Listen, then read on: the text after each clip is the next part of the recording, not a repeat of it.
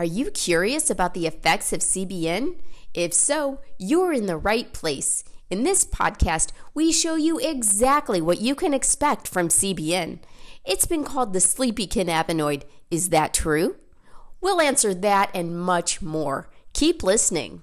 You're listening to the CBD Q&A podcast. You've got Q's, we've got A's. Here are your hosts, Denise Reinhardt and Angela Schonski. Ready, set, go. Hey, what's up? I'm Denise Reinhardt. And I'm Angela Schonski. And we are so excited you are here. Welcome to CBD Q&A, where we answer your questions about CBD. We are certified CBD coaches and the hosts of this show. Now today's episode is going to be a little bit shorter than what you're used to, but still very, very, very powerful. Our question today is, how will CBN make you feel? That is an easy question, and we can answer that in less than a minute. Ready?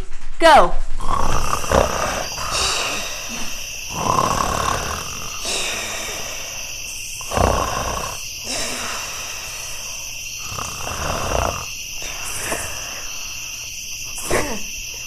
Oh, good morning, Millie.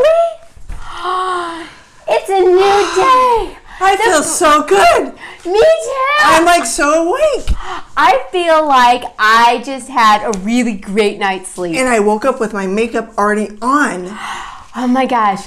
I know. That is how CBN will make you feel. Our question for you is, how does CBN make you feel? Just answer us in the comments below. We would love to connect with you there.